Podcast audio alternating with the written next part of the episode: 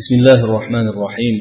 الحمد لله رب العالمين والصلاة والسلام على أشرف الأنبياء وسيد المرسلين نبينا محمد بن عبد الله وعلى آله وأصحابه أجمعين وأزواجه أمهات المؤمنين وأصحابه الكرام البررة ومن تبعهم بإحسان إلى يوم الدين.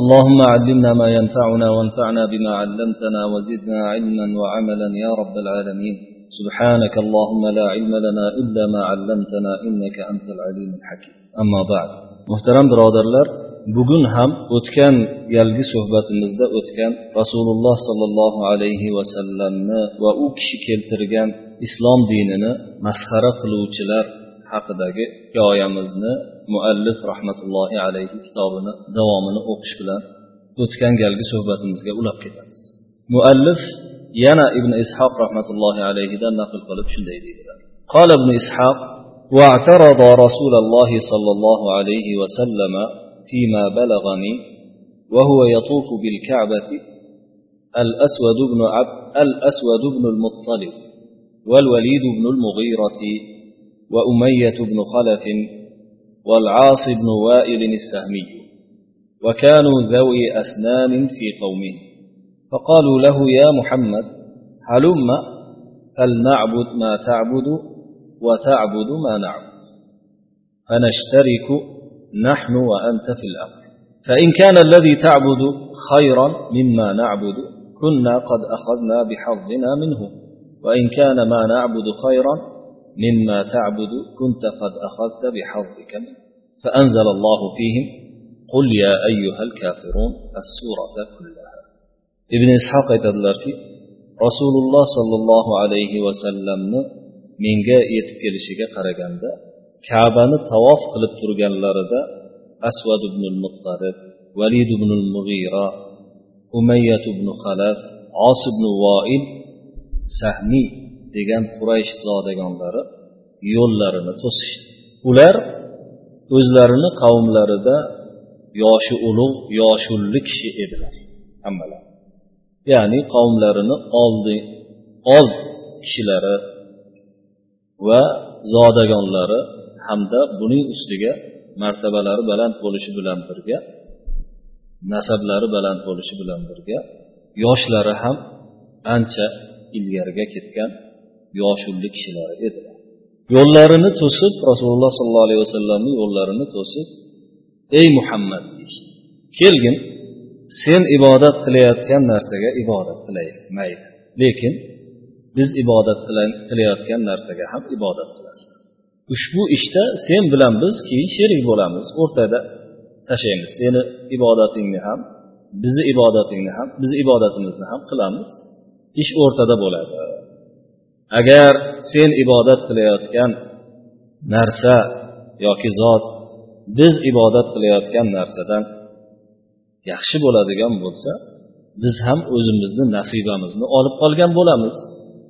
Agar biz ibodat qilayotgan narsa yaxshi bo'ladigan bo'lsa sen ibodat qilib turgan narsadan unda sen ham bir tomonda quruq qolib ketmasdan nasibangni olib qolgan bo'lasan deyishdi. Shunda alloh subhanahu va taolo o'zining komil bir qur'ondagi surasini ya'ni kofirun surasini nozil qildi. Ayting ey muhammad sallallohu alayhi vasallam ey kofirlar deb ya ayyuhal kafirun ey kofirlar. La a'budu ma ta'budu. Sizlar ibodat qilayotgan narsaga men ibodat qilmayman. Ya'ni men sizlarga o'xshagan o'zimni ishimda shubhada bo'lgan ikkilanib ibodat qilayotgan kishi emasman de. Men o'zimni ishimni aniq bilgan alloh subhanahu va taolodan nozil bo'lgan haqqa haqiqiy iymon keltirgan aniq ishonch bilan ibodat qilayotgan o'sha ishonch asosida boshimni sajdaga qo'yayotgan odamman de degan oyat bilan boshlanadigan kofirun surasini hammasi shu odamlarning mana shu xitobi bo'yicha barcha oyatlari nozil bo'ldi. Oxirigacha shu haqda boradi. Demak bu yerda ham alloh subhanahu va taolo tomonidan rasululloh sollallohu alayhi vasallamga hamda u zotni ummatlariga bir nihoyatda muhim dars berilyapti ya'ni sizlar ibodat qilib turgan narsa sizlar ibodat qilib turgan zot mana shunaqa aniq ibodat qilib turgan aniq ishonch bilan ibodat qilib turgan zotdir. Sizlar aniq ishonch bilan ibodat qilishingiz kerak bo'lgan zotdir ushbu ibodatga biron narsani aralashtirishingiz hech qachon durust bo'lmaydi. Bu narsada boshqalar bir tomonlama yondashib boshqalar shunda bir ortga chekinishni taklif qiladigan bo'lsalar bunda hech qachon siz yon bosishingiz durust bo'lmaydi ey musulmonlar degan ma'noda ushbu oyatlar nozil. Chunki islomning eng gavharini eng negizini o'zagini tashkil qiladigan narsa ham yakka alloh taologa ibodat qilish hisoblanadi. Barcha payg'ambarlarni da'vati ularning da'vatining negizi mag'zi ham mana shu alloh subhanahu va taoloni o'zigagina iltijo qilish hisoblanadi. Mana shu narsada futur mana shu narsaga futur yetadigan bo'lsa dinning barchasiga futur yetadi. Qolgan dinni keragi yo'q keyin mana shu narsaga futur yetadi. O'shaning uchun ham alloh subhanava taolo keskin ravishda mana shu yerda rad javobini berib keyin komil bir surani nozil qildi. Keyin muallif yana quraysh kofirlarining kattalaridan boshlaridan biri bo'lmish abu jahlning va unga qo'shilib boshqa kishilarning ham rasululloh sollallohu alayhi vasallamni keltirgan oyatlarini keltirgan islomdagi voqea bo'ladigan jannat va do'zaxda bo'ladigan xabarlarning ustidan kulishlari haqida olib kelgan bir hikoyasini keltiradilar aytadilarki qola abu jahl ibn hisham يا معشر قريش هل تدرون ما شجرة الزقوم التي يخوفكم بها محمد قالوا لا قال عجوة يثرب بالزبد yoki بالزبد والله لئن استمكنا منها لنتزقمنها تزقما Abu jahl ibn hishom kufrda eng tug'yonga ketganlardan alloh subhanahu va taoloni keltirgan diniga juda katta qarshilik ko'rsatgan. Dinning haqiqat ekanligini bilib turib kibr qilib hasad qilib dindan qaytib ketgan dinga kirmagan odamlardan biri bo'lgan abu jahl aytadiki bir kuni ey quraysh jamoasi quraysh zodagonlariga xitob qilib istehzoni qaraydi mana shu hikoyani uning gapini to'lig'ini bir tasavvur qilib ko'ring. Aytyaptiki ey quraysh jamoasi muhammad sizlarni qo'rqitayotgan zaqqum daraxtini nima ekanini bilasizlarmi? Duxon surasida alloh subhanahu va taolo zaqqum daraxti to'g'risida oyat nozil qildi. Buni keyin nozil qilganu rasululloh sollallohu alayhi vasallam o'sha zaqqum daraxtini ilgari vahiy orqali kelganidan keyin aytib yurar edilar bu oyat nozil bo'lmasdan o'shani eshitishib abu jahl aytdiki yuqoridagi gapini muhammad sizlarni qo'rqitib jahannamdagi zaqqum daraxti bilan qo'rqitib yuribdi o'sha daraxtni qanday daraxt ekanligini bilasizlarmi? deb istehzoni qarang keyingi gapiga e'tibor bering ular yo'q deyishdi zodagonlar. Shunda yasribning qaymoqga botirilgan ajva xurmosi deb javob ajva madinadagi umuman xurmolar orasidagi eng oliy navli qoramtirdan kelgan juda ajoyib xurmo hisoblanadi. Bo'lib ham yasribning ya'ni madinaning xurmosi madinaning ajvasi boshqa ajvalarga qaraganda oliy nav hisoblanadi. Yaxshiroq hisoblanadi. U makkada turib olib yonidagi zodagonlarga mana shunday istehzo bilan rasululloh sollallohu alayhi vasallamni ustlaridan kulib olib kelgan dinlarini ustlaridan kulib mana shunday deyapti zaqqum daraxtini bilmaysizlarmi deganda yo'q deyishganda qaymoqqa botirilgan yasribni ajvasi u ajva xurmosi. Xurmo shunchalik shirin bo'lishi bilan birga qaymoq bilan botiriladigan bo'lsa undan ham shirin bo'lib ketadi. O'shanday deyiladi. Keyin yana istehzoda qattiqroq bo'lib istehzoni yana kuchaytirib qasam ichib aytyaptiki allohga qasamki agar biz qo'limizdan kelib qoladigan bo'lsa ya'ni o'sha zaqqum daraxtini topib oladigan bo'lsak e zaqqumni zaqqumini chiqarib yuboramiz. Ya'ni zaqqumni yeb yeb maza qilib oshqozonga tushirib yuboramiz degan so'zni keltirdi. Arab tilida tazaqqoma yatazaqqamu degani o'sha bir fe'ldan bir ismdan fe'l chiqarishadigan bo'lsa o'sha ismni o'sha ismni mubolag'ali suratda o'sha narsani mubolag'ali suratda iste'mol qilishga ishlatishga aytiladi. Bu yerda ham zaqqum so'zidan bular fe'l ishlab chiqib u abu jahl.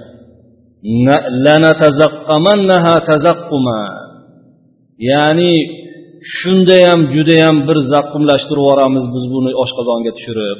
Yeyoramiz ortig'idan ziyoda deb istehzoli suratda mana shunday javob berdi gapirdi ana o'shanda alloh subhanava taolo uni haqida unga javoban bu oyatni o'sha duxon surasidagi oyatni nozil inna shajarata zaqqum albatta zaqqum daraxti gunohkor jinoyatchining taomidir. Kal muhli yag'li fil butun xuddi qizdirilgan temirni qaynaganidek qorinda qo'rg'oshin singari yoki eritilgan kumush singari qaynaydi degan oyat muhl deb arablar o'sha temirni och rangdagi temirning qattiq o't yordamida olov yordamida suvga aylantirilganiga arablar muhl deb atashadi. Ana shunday u zaqqum daraxti. Bu abu jahl istehzo qilganidek narsa emas degan ma'noda mana shuni tahdid suratida tahdidli suratda alloh subhanava taolo nozil keyin yana boshqa bir oyatda isroda keladi والشجرة الملعونة في القرآن ونخوفهم وأنزل فيه والشجرة الملعونة في القرآن ونخوفهم الآية yana alloh subhanava taolo o'sha isro suratini surasidagi bir oyatni bir qismini keltiryaptilar qur'ondagi ollohni la'natiga uchragan daraxtni biz ularga misol qilib keltirdik. Biz ularni qo'rqitamiz. Bu qo'rqitishimiz badbaxt insonlarga faqat yo'llarida yanada adashishni ziyoda qilmoqda. Holbuki qo'rqitilgan odamlar aqlli kishilar qo'rqitilgan narsalaridan qo'rqib qolishlari kerak. Lekin bularga shunday ichlarida kufr tomir otib ketganligidan ich ichiga singib ketganligidan qo'rqitish bularga o'zlarini botil yo'llarida yana ham mahkam turib olishni ziyoda qilmoq degan ma'nodagi oyatlarni nozil qildi. Keyin muallif yana bir voqeaga kichkina sarlavha qo'yib aytishga boshlaydilar voqeani. Bu abasa surasini nozil bo'lishi haqida bunga muallif zikru nuzuli surati abasa abasa surasini nozil bo'lish zikri deb nom qo'ygan aytadilarki قال ابن إسحاق ووقف الوليد مع رسول الله صلى الله عليه وسلم ورسول الله صلى الله عليه وسلم يكلمه وقد طمع في إسلامه فبينما هو في ذلك إذ مر به, مر به ابن أم مكتوم الأعمى فكلم رسول الله صلى الله عليه وسلم وجعل يستقرئه القرآن فشق ذلك منه على رسول الله صلى الله عليه وسلم حتى أضجره. وذلك أنه شغله عما كان فيه من أمر الوليد وما طمع فيه من إسلام ابن إسحاق رحمة الله عليه شنديد. وليد بن المغيرة rasululloh sollallohu alayhi vasallam bilan bir kuni turar edi. Rasululloh sollallohu alayhi vasallam unga gapirar uning musulmon bo'lishiga umid bog'lab qolgan edilar. Ana shunday gap so'z bo'lib turgan vaqtda mana shunday holatda turgan vaqtlarida u kishini oldilaridan abdulloh ibn ummi maktum ko'zlari ojiz sahobiy hech kimi yo'q bo'lgan ko'zlari ojiz bo'lgan ya'ni zaif sanalgan bechora hol kishilardan iborat bo'lgan abdulloh ibn ummu maktum o'tib qoldilar. Albatta ko'zi ojiz zot rasululloh sollallohu alayhi vasallamni ovozlarini eshitgandan keyin yonida kimlar turganini kim turganini bilmaydilar. Rasululloh sollallohu alayhi vasallamga gap qotdilarda qur'on o'qib berishni so'ray boshladilar.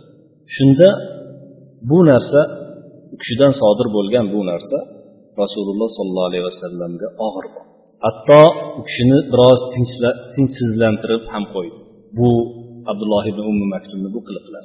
Chunki abdulloh ibn ummi maktum u kishi bilan valid o'rtasida bo'layotgan ishga ishdan to'sib rasululloh sollallohu alayhi vasallam umid qilayotgan narsalari bo'lmish u odamni musulmon bo'lishiga sal to'sqinlikka to'sqinlik qilayotganga o'xshab olgan edilar.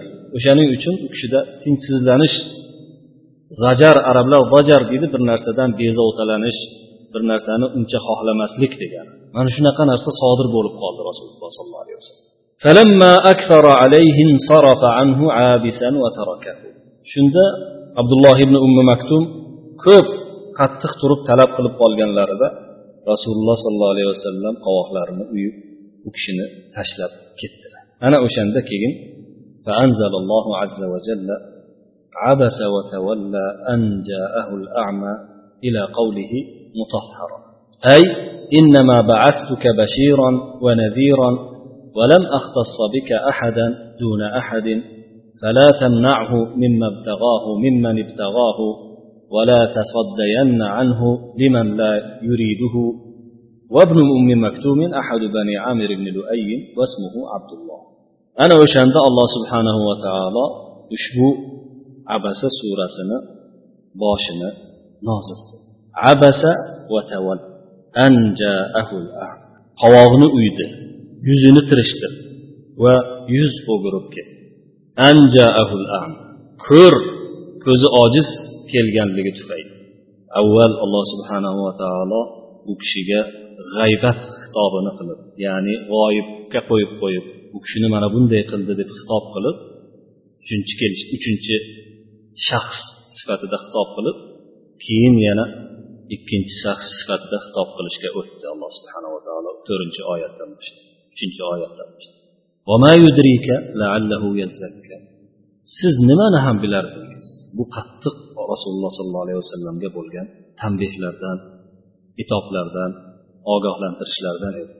Ya'ni sizga nima bildirib qo'yibdiki shoyat bu ko'zi ojiz nihoyatda pokizalanib ketsa.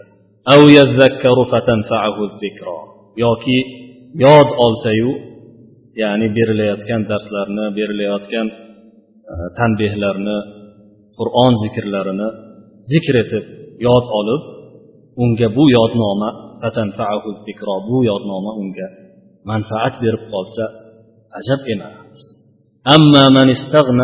ammo istig'no qilib burunini ko'tarib kibr qilib o'zini behojat sanab ketgan odamga esa siz uni ro'parasiga borib o'zingizni ko'ndalang qilib o'tiribsiz. uning zakovatga kelib pokiza bo'lish bo'lish bo'lmasligi uni pokiza bo'lmasligi sizning ustingizda emas. Ya'ni siz hech narsa qilolmaysiz agar u pokiza bo'lmayman deydigan bo'lsa. Yana alloh subhanava taolo abdulloh ibn ummu maktum to'g'risida gap e, aytishga o'tib sizga shoshib kelgan odamni esa qo'rqqan holda va huva yaxsha qo'rqqan holda ollohdan qo'rqqan holda sizga shoshib kelgan odamni qo'yib anhu siz undan beparvo bo'lib o'tiribsiz. Kalla innaha tazkira yo'q bu bu oyatlar eslatmadir kim xohlaydigan bo'lsa o'sha eslatmadan foydalanadi. Esga oladi zikr qiladi bu qur'on bu oyatlar fi suhufin mukarrama. Nihoyatda ulug' nihoyatda mukarram qilingan aziz qilingan sahifalardadir. Marfuatin mutahhara. Nihoyatda balandga ko'tarilgan pokizalangan pok qilingan yerlardadir pok qilingan sahifalardadir. Biaydi safaro kiromin barora nihoyatda ulug' bo'lgan pokiza bo'lgan eng ezgu xislatlar yig'ilgan elchilar farishtalar qo'llaridadir degan oyatlarni alloh subhanava taolo nozil qildi. Bu yerda keltirishlariga sabab abdulloh ibn ummi maktumni bu hikoyalarini bu yerda keltirishlariga sabab quraysh zodagonlari quraysh zodagonlari payg'ambar sallallohu alayhi vasallamga o'sha kishilarga o'shanday kishilarga boqqanlari uchun u kishini ustidan kulib istehzo qilar edilar. O'shaning uchun ushbu oyatni ham ushbu hikoyani ham keltiryaptilar. Rahmatullohi alayhi. Keyin muallif bu oyatlarni sharhida aytadilarki ya'ni ay innama ba'attuka bashiran va nadhiran ولم أختص بك أحدا دون أحد ya'ni men sizni yaxshilik jannat xabarlarini xushxabarini beruvchi va yomonlik do'zax xabarlaridan ogohlantiruvchi qilibgina yuborgan biron kishini qo'yib biron kishiga xoslab qo'yganim yo'q sizni siz biron kishiga maxsus bo'lib yuborilgan payg'ambar emassiz. Shuning uchun siz bu da'vatni bu narsani xohlab kelgan kishidan to'sib qo'ymang. Xohlab kelgan kishidan to'sib xohlamaydigan kishiga o'zingizni ro'baro qilib o'tirmang degan qattiq tanbehlarni nozil qildi alloh bu narsa rasululloh sollallohu alayhi vasallamni yo'llarini tutgan boshqa kishilarga ham dars sifatida xizmat qilib keldi. Shu davrgacha rasululloh sollallohu alayhi vasallam payg'ambarlik davrlaridan boshlab to hozirgacha undan keyin qiyomatgacha bu dars bo'lib qoladi. Ya'ni da'vatni kishilar da'vatchilar bir toifaga xoslab bog'lab qo'yish kerak emas. Bizni dinimiz nasorolarni nasroniylarni dinidek ba'zi toifalarga mo'ljallangan tarki dunyochiligu boshqalari dinga e'tiborsizlik qilib yurish kerak bo'lgan narsa emas. Domlalarga xos bo'lgan amallaru ommaga xos bo'lgan amallar degan narsa yo'q dinimizda dinimizni barchasi barcha kishilarga barobar hisoblanadi. Barcha o'zini qilayotgan amalidan islomda kelgan barcha farzu vojibotlardan qiyomatda mas'ul bo'ladi. Kim bo'lishidan qat'iy ibn maktum bu kishi omir ibn luay qurayshni omir ibn luay qabilasini bir a'zosi hisoblanadilar ismlari abdulloh deyaptilar muallif ibn ishoq rahmatullohi alayhidan naql qildi وكان رسول الله صلى الله عليه وسلم يكرمه وإذا رآه قال مرحبا بمن عاتبني فيه ربي ويقول هل لك من حاجة ويستخلفه على المدينة إذا غزا قال أنس بن مالك رضي الله عنه فرأيته يوم القادسية عليه درع ومعه راية سوداء رسول الله صلى الله عليه وسلم bu zotni doim hurmat qilar edilar shundan keyin o'zi ilgari ham hurmatda edilar lekin o'sha voqeada shu muayyan bir holatda ozroq tengsizlanib qolganliklariga alloh subhanava taoloni bu tanbehi itobi kelgandan keyin rasululloh sollallohu alayhi vasallam doim hurmatda bo'ladigan bo'ldilar. Ko'rsalar u kishiga rabbim menga tanbeh bergan rabbim menga tanbeh berishiga sabab bo'lgan zotga marhabo bo'lsin deb peshvoz chiqib kutib olar edi. Keyin biron bir ehtiyojiz bormi deb so'rar edilar. G'azavotlarga jihodga chiqib ketayotsalar madinaga u kishini o'zlaridan keyin xalifa qilib u kishini voliy qilib madinaga hokim qilib ketar edi.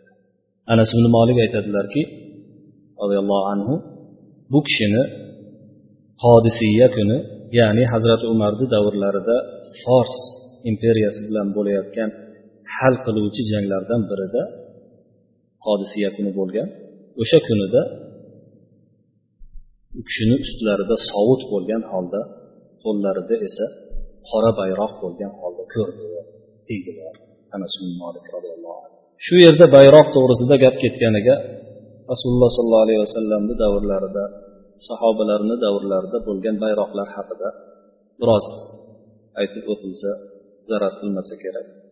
Rasululloh sollallohu alayhi vasallamni ikki xil bayroqlari bo'lgan.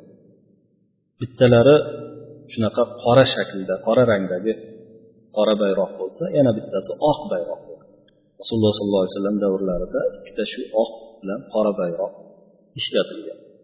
Hazrati umarni davrlariga kelib hazrati umarni bir hudriya degan menimcha shu zangorilikka dalolat qilgan bayroqlari bo'lsa kerak shunaqa bayroqlari bo'lgan va boshqa xalifalarni davrida ham bayroqlar bo'lgan.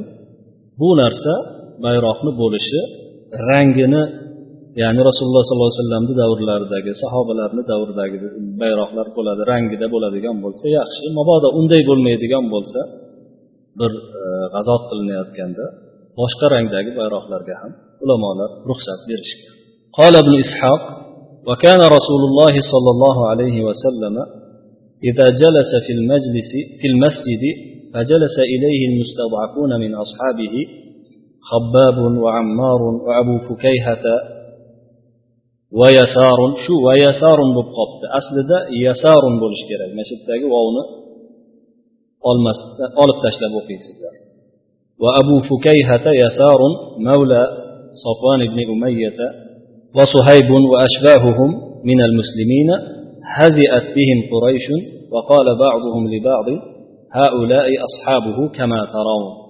أهؤلاء من الله عليهم من بيننا بالهدى والحق؟ لو كان ما جاء به محمد خيرا ما سبقنا هؤلاء به وما خصهم الله به انتهى ابن إسحاق aytadilar rasululloh sollallohu alayhi vasallam bir masjidda o'tiradigan bo'lsalar ya'ni o'sha kabatullohda o'tiradigan bo'lsalar masjidi haromda kishini oldilariga sahobalari zaif sanalgan bechorahol sahobalaridan habbob ibn al arab ammor ibn yosir abu fukayha yasor mavla safon ibn umayya. Safon ibn umayyani ilgari quli bo'lgan ismi yasor bo'lgan kunyasi, e, kunyasi abu fukayha bo'lgan sahobiy suhaybun ya'ni suhayb ibn sinon va shu kishiga o'xshagan boshqa bechorahol musulmonlar kelib o'tiradigan bo'lsalar quraysh ularni ustidan istehzo qilib kular edi. Bir birlariga aytishar ediki ah mana yonidagi izdoshlari mana ko'rib turibsiz ko'rib turganlaringizdek mana shular. Endi alloh subhanahu va taolo ya'ni ollohni ayt. Olloh bizni oramizdan bizni qo'yib hidoyat va haqiqatga mana shularni yetkazib qo'ydi. Mana shularga hidoyat va haqiqatni berib qo'ydi. Agar muhammad keltirgan narsa yaxshi bo'lganida edi yaxshilik bo'lganida edi. Bular bizdan o'zib ketmagan bo'lardi. Olloh bularni qoslab ham qo'ymagan bo'lardi deb istehzo bilan o'zlarini shunchalik katta olishib gapirishadi birodarlar mana shu yerda o'zimiz ibrat oladigan narsalardan biri eng kerakli narsalardan biri o'sha birovni istehzo qilishni yomonligi. Hatto o'zimiz musulmon bo'lgan holimizda ham. Ya'ni biz musulmon bo'lganligimiz tufayli birovni istehzo qilishga olloh bizga huquq berib qo'ymagan. He mana shu shunaqa bo'ladigan bo'lib qolibdimi hali shu shunaqa ishni qilar ekanmi? Degan gaplar oramizda ko'pincha bo'lib turadi. Shunga ko'proq e'tibor beraylik. Shuya mana shu qilar ekanmi shu ishni? Devoramiz gohida bilmasdan. Ana shunday paytda shu oyatlarni shu ularga nozil bo'lgan oyatlarni ham keyin bularni olloh mazammat qilgan qiliqlarini ulamolar mazammat qilgan qiliqlarini ham eslab qo'yaylik keyin muallif aytyaptilarki qultu روى الإمام أحمد بإسناده عن ابن مسعود رضي الله عنه قال مر الملأ من قريش على رسول الله صلى الله عليه وسلم وعنده خباب وصهيب وبلال فقالوا يا محمد أرضيت بهؤلاء عن قومك فنزل القرآن وأنذر الذين يخافون أن يحشروا إلى ربهم. ليس لهم من دونه من ولي ولا شفيع إلى قوله الله والله أعلم بالظالمين. رواه ابن جرير وفيه فقالوا يا محمد أرضيت هؤلاء من قومك؟ أهؤلاء من الله عليهم من بيننا؟ أنحن نصير تبعا لهؤلاء؟ اطردهم فذلك أحرى. فذاك أحرى إن طردتهم أن نتبعك فنزل ولا تطرد الذين يدعون ربهم بالغداة والعشي الآيتين keyin muallif aytadilarki men shunday deyman ya'ni bu ibn ishoq keltirgan nimaga qo'shimcha mana shularni aytamanki imom ahmad o'zini sanadi bilan ibn masud roziyallohu anhudan ushbularni rivoyat qiladi bir kuni rasululloh sollallohu alayhi vasallamni oldilaridan qurayshni zodagonlari o'tib qolishdi. Mala deb qurayshni ko'zga ko'ringan odamlari degan al malau deb qur'onda ham keladi boshqa joylarda ham al malau deyilsa o'sha ularni ko'zga ko'ringan odamlari degan shular o'tib qolishdi. Rasululloh sollallohu alayhi vasallamni oldilarida yonlarida habbob ibn arad suhayb ibn sinon bilal ibn raboh o'tirgan edilar. Shunda ular rasululloh sollallohu alayhi vasallamga xitob qilishib ey muhammad qavmingni qo'yib mana shular bilan rozi bo'ldingmi sen endi o'tirishga? Deyishdi. Shunda qur'oni karim nozil bo'ldiki siz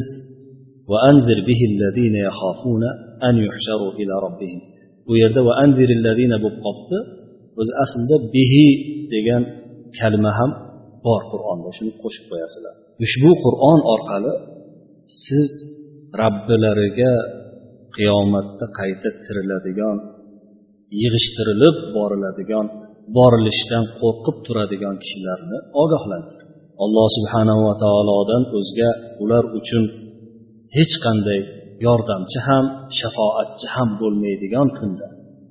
Ana o'shanaqa kunga borishdan qo'rqib turadigan kishilarni ogohlantiring siz bunaqa istehzo qilib o'zlarini osmonga olib siz keltirgan da'vatni bir tiyinga olmaydigan kishilarni qo'rqitib o'tirmang. Degan ma'noda mana shu oyatlarni nozil qildi to olloh o'z zolim qavmni biluvchiroq degan oyatgacha. Ibn jarir buni rivoyat qildi. Uni keltirgan rivoyatida yana ushbu qo'shimchalar bor. Ular aytishdiki ey muhammad! Ibn jarir keltirgan ibn, ibn ahmad ibn hambalni rivoyatlariga qo'shimcha rivoyat. O'sha rivoyatu lekin qo'shimcha so'zlar shu qo'shimcha so'zlar keldi. Ey muhammad! Qavmingni qo'yib mana shular bilan mana shularga rozi bo'lding mana shular bizni oramizdan olloh ato qilgan olloh hidoyat bergan kishilar ekan. Biz bularga tobe bo'larkanmiz bularga ergashar ekanmiz. Bularni haydab yubor agar haydab yuboradigan bo'lsang bizni ergashishimiz mumkin. Biz ergashishimizga shunda loyiqroq ish bo'ladi. O'shanda ergashib qolishimiz mumkin deyishdi. Shunda alloh subhanava taolo yana bir oyatlarni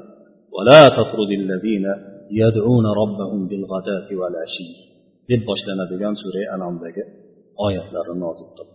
Robbilariga ertayu kech duo qilib ibodat qilib o'tiradigan kishilarni haydab yubormang deb boshlanadigan oyatlarni nozil ibn ishoq yana bir hikoyasini keltiradilar ushbu hikoyani keltirish bilan biz ham suhbatga yakun yasaymiz keyin keyingi suhbatimizda boshqa bir surani nozil bo'lish xabari boshlanadi o'sha kavsar suratini surasini nozil bo'lish xabarini keyingi suhbatdan boshlaymiz ibn ishoq aytadilarki وكان رسول الله صلى الله عليه وسلم فيما بلغني كثيرا ما يجلس عند المروة ila mabiyaati g'ulamin نصراني bu yerda bir narsa tushib qolganga o'xshaydi birodarlar. Men hozir shundan yana bir kitobdan shuni nima qilib olaman.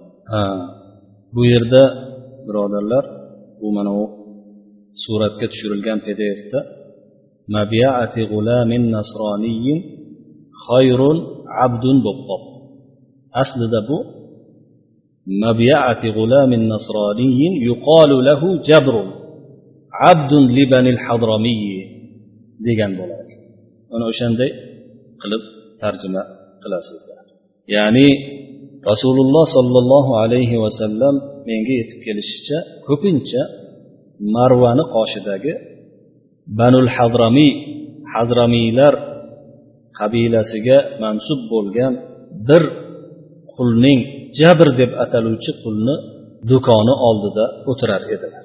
Ko'pincha. وكانوا يقولون والله ما يعلم محمدا كثيرا مما يأتي به إلا جبر النصراني غلام بني الحضرمي فأنزل الله في ذلك ولقد نعلم أنهم يقولون إنما يعلمه بشر لسان الذي يلحدون إليه أعجمي وهذا لسان عربي مبين يلحدون يميلون الإلحاد الميل o'shanda rasululloh sollallohu alayhi vasallam o'sha do'kon yaqinida o'tirganlari uchun o'sha do'kon o'sha hadramiylar qabilasining bir quli bo'lgan nasroniy bir g'ulomning sotuvxonasi bo'lganligi uchun ular aytardilarki tuhmatni qarang allohga qasamki muhammadga keltirayotgan narsalarni ko'pini hech kim emas mana shu nasroniy jabr banul hazramiylarni quli o'rgatadida deyishar edi shunda alloh subhanava taolo ushbu oyatlarni nozil qildiki biz yaxshi bilamiz ular bir inson unga o'rgatadi deydilar. Ularni tili moyil bo'layotgan tili yugurib ketayotgan ular kishilarni tili ajamku arab emasku. Bu esa qur'on esa nihoyatda ochiq arabiy tilda bo'lgan qur'on bu. Ya'ni o'sha nasroniy qul bo'lib turgan nasroniy u o'zi arabchani tuzib gapirolmaydiyu. Qanday o'rgatgan bo'lsa? Bu keltirayotgan qur'onni sizlar oyatlarni bitta oyatini ham suralaridan bittagina kichkina surasini ham keltira olmayapsizlar.